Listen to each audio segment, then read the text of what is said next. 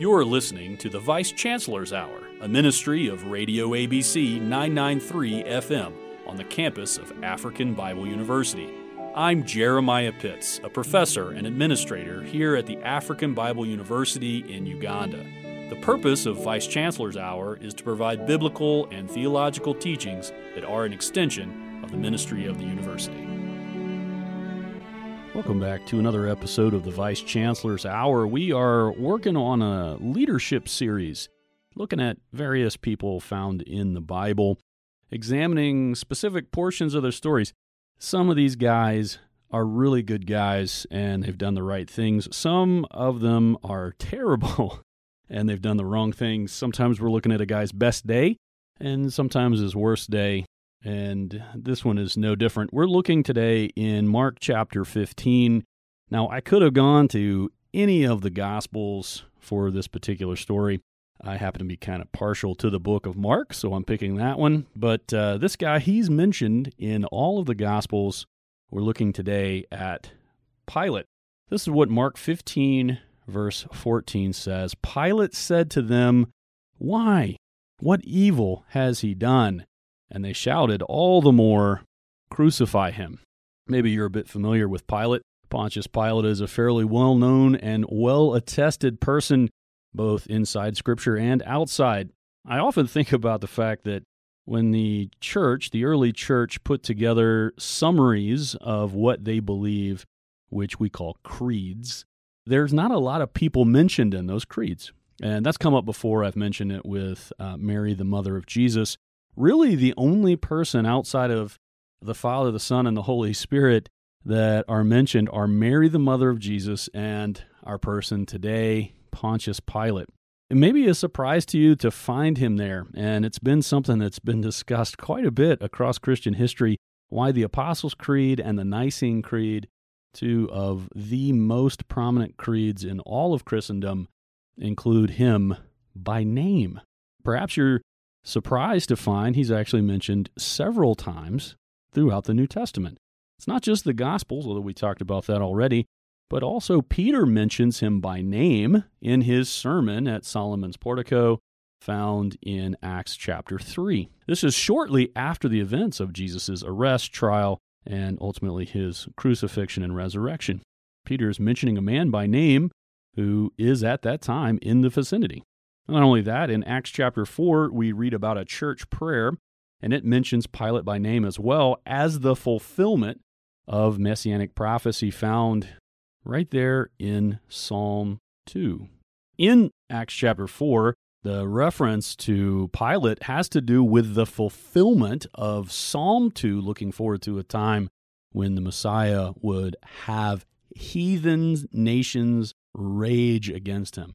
And for the early church, the best example for that was Pontius Pilate, that he was the legal Roman representative in his area and he acted against Jesus. Not only that, Paul mentions Pilate by name in his sermon in Acts 13 and again in his letter, uh, his first letter to Timothy. So he was the representative of all civil authority there in Jerusalem at the time, in fact, of all of Judea. And he exercised that authority uh, for about 10 years. A Caesar had appointed him to go there and to establish order. The region was kind of known for having insurrections and people who were trying to overthrow or problematize Roman rule. And Pilate's job was to make sure that didn't happen. He did sometimes do it through appeasement, where you try to make people happy uh, by giving them their demands, but he also did it sometimes through shows of force or actual force. And he did whatever he thought was the right choice at the time. He was the longest serving person in that place at his rank, although it didn't ultimately end up well for him. In today's story, the episode here is concerning when Jesus is brought before Pilate by members of the Sanhedrin. They had already tried him, tried Jesus, in their religious courts. So they had courts that examined people for religious infractions. They brought Jesus before him. Of course, they declared him guilty, but he was not guilty. They, in fact, had to break their own laws in order to declare him guilty. They brought false charges against him. They brought false testimony against him. Even the testimony was not able to agree with itself, and they utterly failed, really, to find anything that Jesus was guilty of. Nevertheless, they took offense at what Jesus said and declared him to be blasphemous, and at which point, of course, they abused him publicly. And this episode picks it up there where they take him to the civil authority. So these Jewish religious leaders are bringing Jesus before a Roman governor. And this guy's job is to represent the civil authority there in country.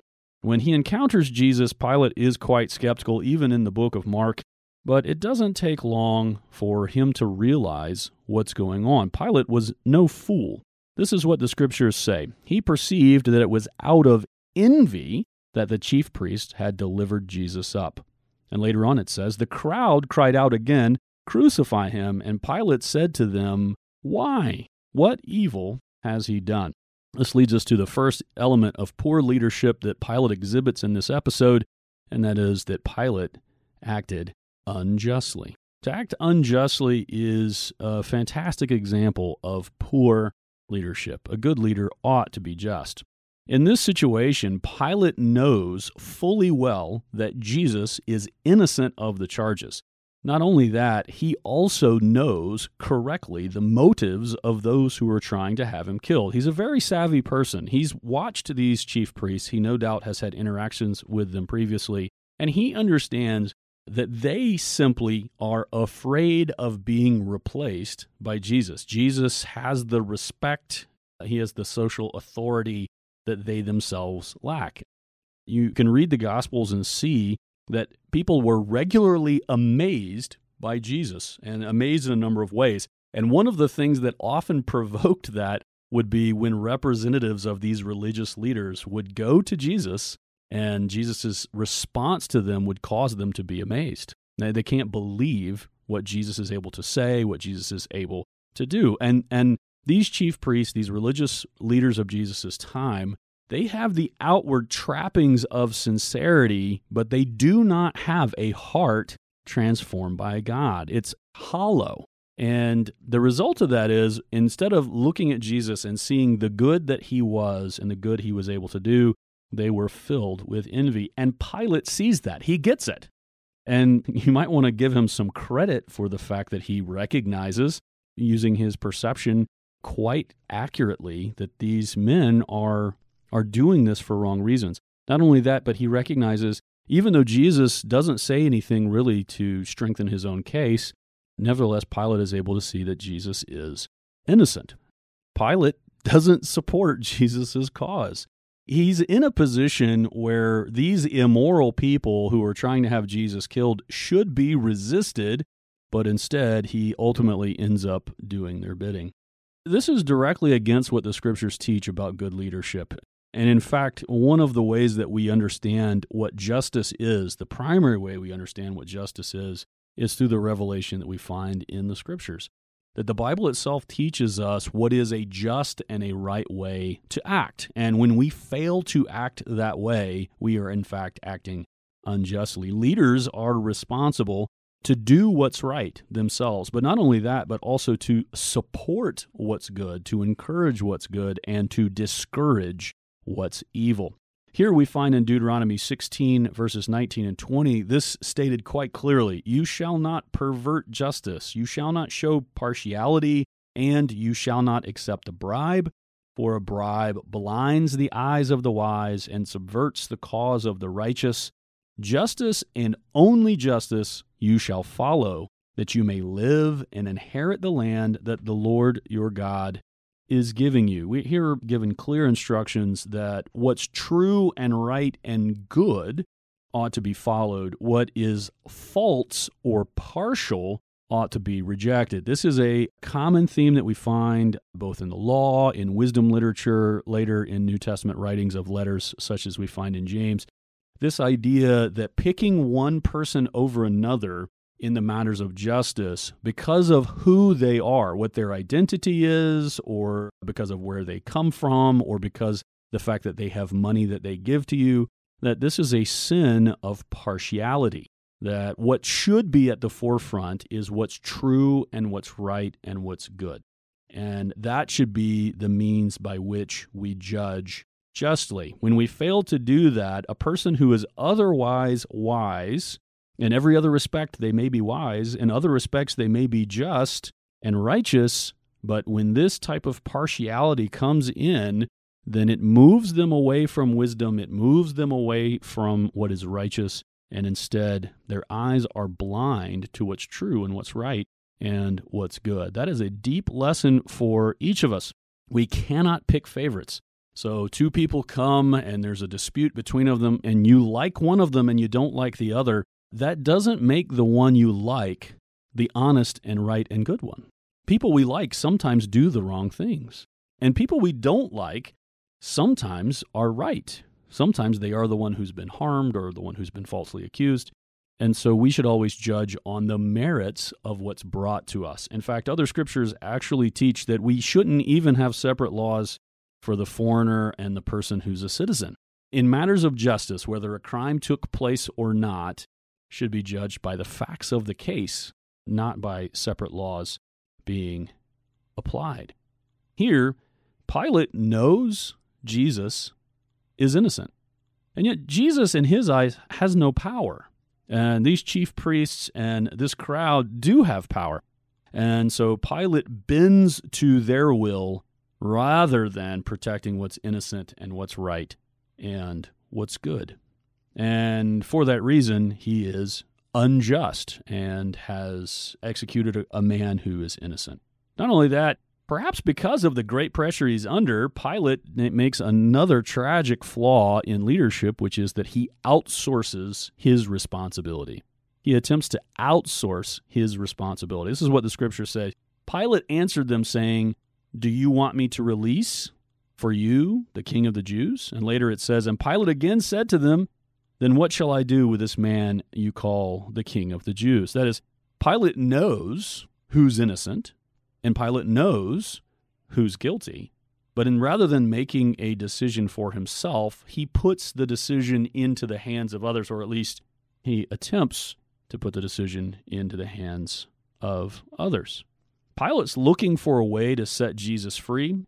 I think it is fair to say that. I think while he doesn't want to take responsibility, I think he had a preferred outcome, but he puts that into the hands of other people for them to decide, despite the fact that his position legally had full authority to commute sentences, to pardon, to declare someone innocent. And he had full Roman authority then to physically protect Jesus if he, if he so chose, or even to punish those evildoers who had falsely abused this man under false pretenses. He does none of those things. With that full authority invested in himself and a full knowledge that Jesus had done nothing wrong and a full knowledge that the people had brought him actually were the guilty parties.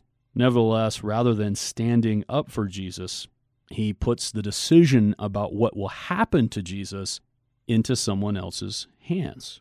This is so that he himself does not, in his own eyes, appear guilty, and so that he has some level of plausible deniability so that he can say to the people around him, well, it's, you know, it's what the crowds wanted, it's what the chief priest wanted. Or if he's set free, he can say, hey, listen, the, the crowds wanted him free. What do you want me to do? And in this case, by putting it into the people's hands when he should not have done so, a terrible injustice then is perpetrated that uh, someone who is innocent is killed when we try to outsource our responsibilities, then we are abdicating the authority that we have been invested in. And you have authority if you're in a position of authority, not so you can have other people make the decisions for you, but so that you will responsibly make the decisions. And uh, Pilate here fails to do so. When we do that, almost inevitably bad things are going to happen. Not only that, but the way this works out is not only has he outsourced the responsibility, but one of his main motivating drives, we're told very clearly in the scriptures, is a sense of appeasement. A sense of appeasement. This is what the scripture says Pilate, wishing to satisfy the crowd, released for them Barabbas. Now, if you remember the story, you may remember there's a man there in the Mark passage. He's only called Barabbas. We know from the other Gospels his full name was Jesus Barabbas. And Barabbas there sharing that common name with our Lord, is an insurrectionist. So he was someone who resisted Roman rule. That, in theory, makes him Pilate's enemy. In fact, legally, he's Pilate's enemy. Yeah, no doubt if Barabbas could, he would have removed Pilate physically instead. Barabbas had committed a murder and was in prison for it.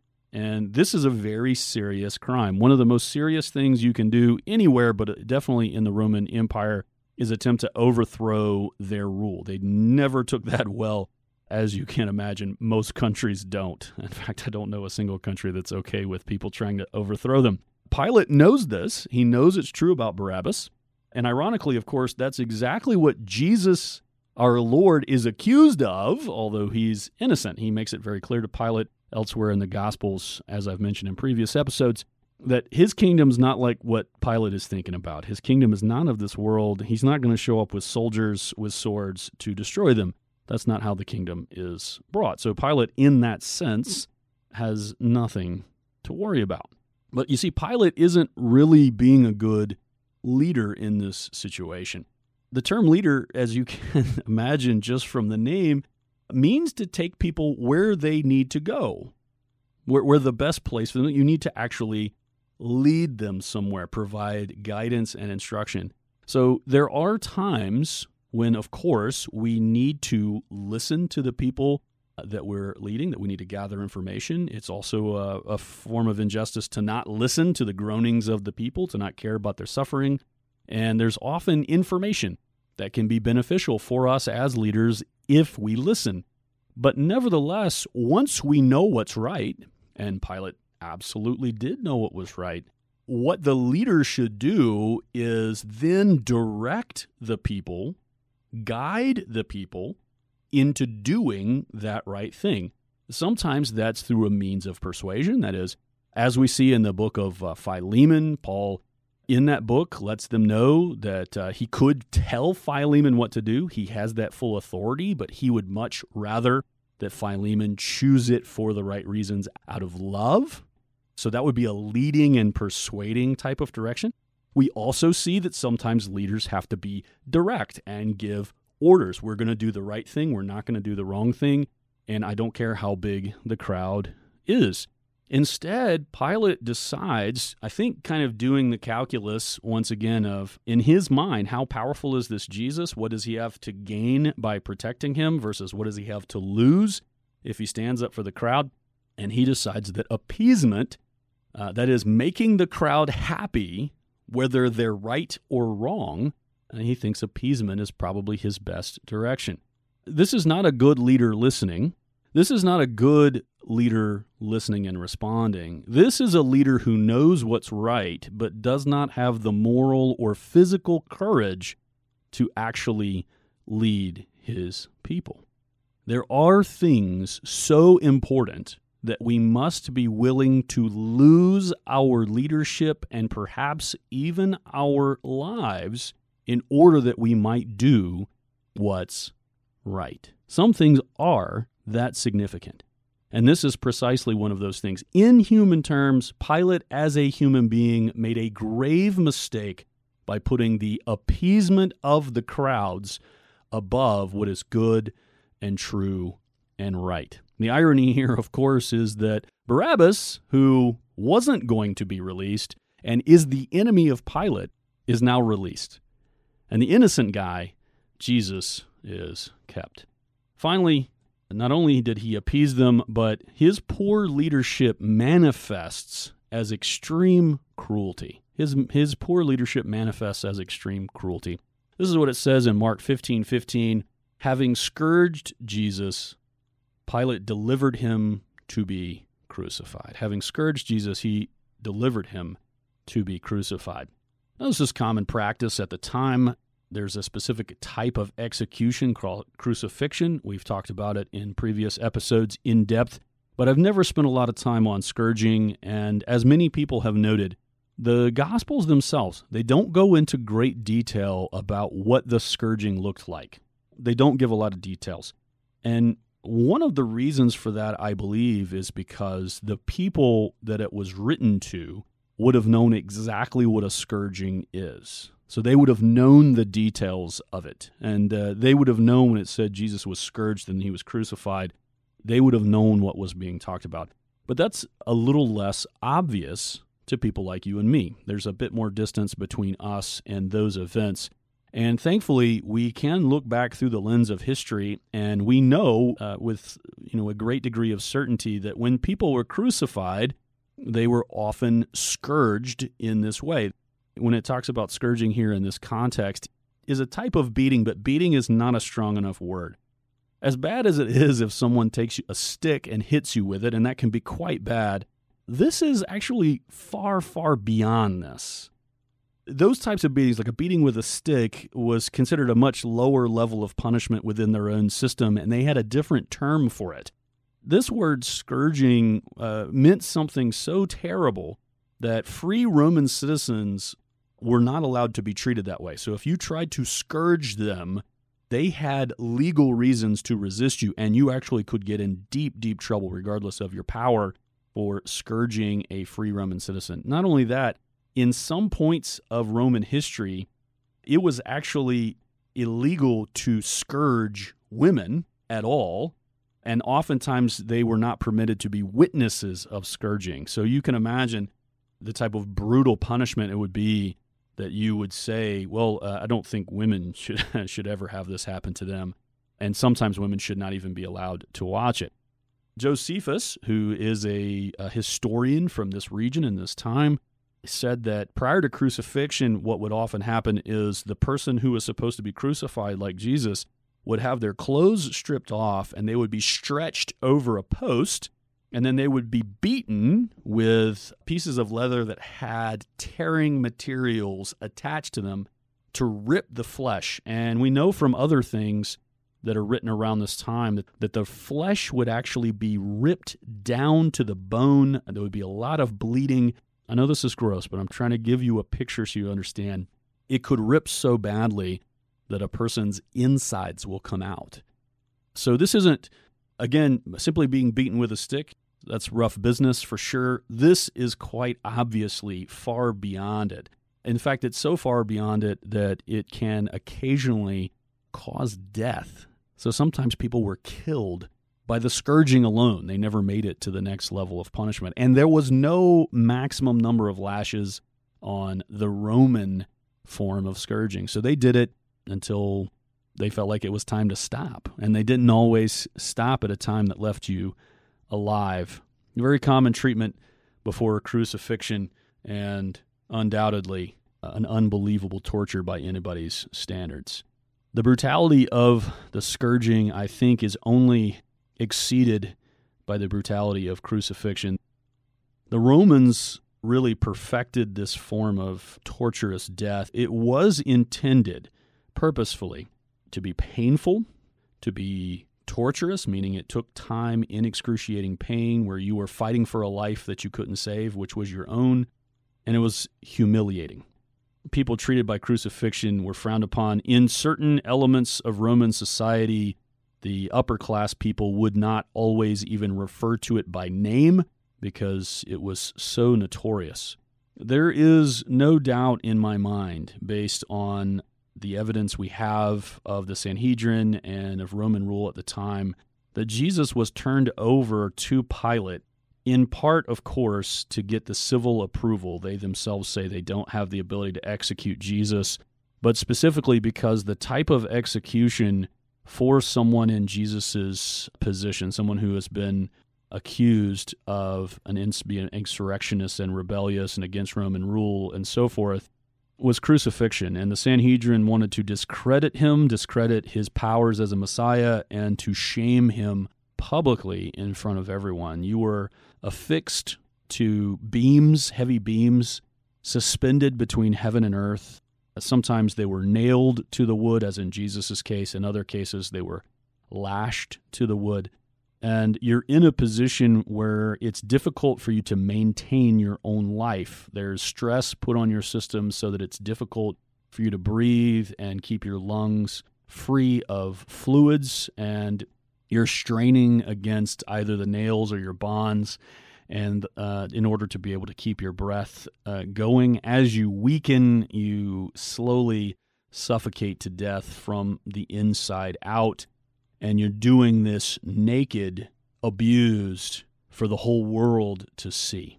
Uh, this is the death that Pilate picked for Jesus. He did it knowing Jesus was an innocent man. That's bad enough but he applied scourging and crucifixion to Jesus so that he not only died uh, an unjust death, but also he suffered maximally in order to do that. It's a horrible thing to see, but it's often true that poor leadership, especially leadership who thinks that they have moral right on their side, often when they do unjust things, it results in great cruelty, as we see here. It's not just that Jesus is unjustly sentenced or convicted, but he's treated terribly at the hands of men, men who knew him to be innocent. And poor leadership it manifests itself in its injustice, in its outsourcing of responsibility, its desire to appease rather than to lead, and its great cruelty. What ends up happening to Pilate? Well, history tells us that uh, Pilate who had often found himself at odds with the local population, ultimately has to go to uh, the new Caesar and make an answer for himself. He fails to do it adequately and is banished from the empire and never to be heard from again. And what of Jesus and Barabbas? Well, Barabbas's name means son of the Father. And yet, the true son of the heavenly Father is the one who's killed, and it's the false son who lives. Jesus was accused of being an insurrectionist, even though he was actually innocent, and yet Barabbas was the one who was actually guilty of the very charge. And we see in this a very clear picture of our salvation that Jesus, the innocent, dies, and yet you and I are Barabbas. We're the ones who should be executed, but Christ is executed in our place. Us, the guilty, Him, the innocent. For our lives, He shed His life.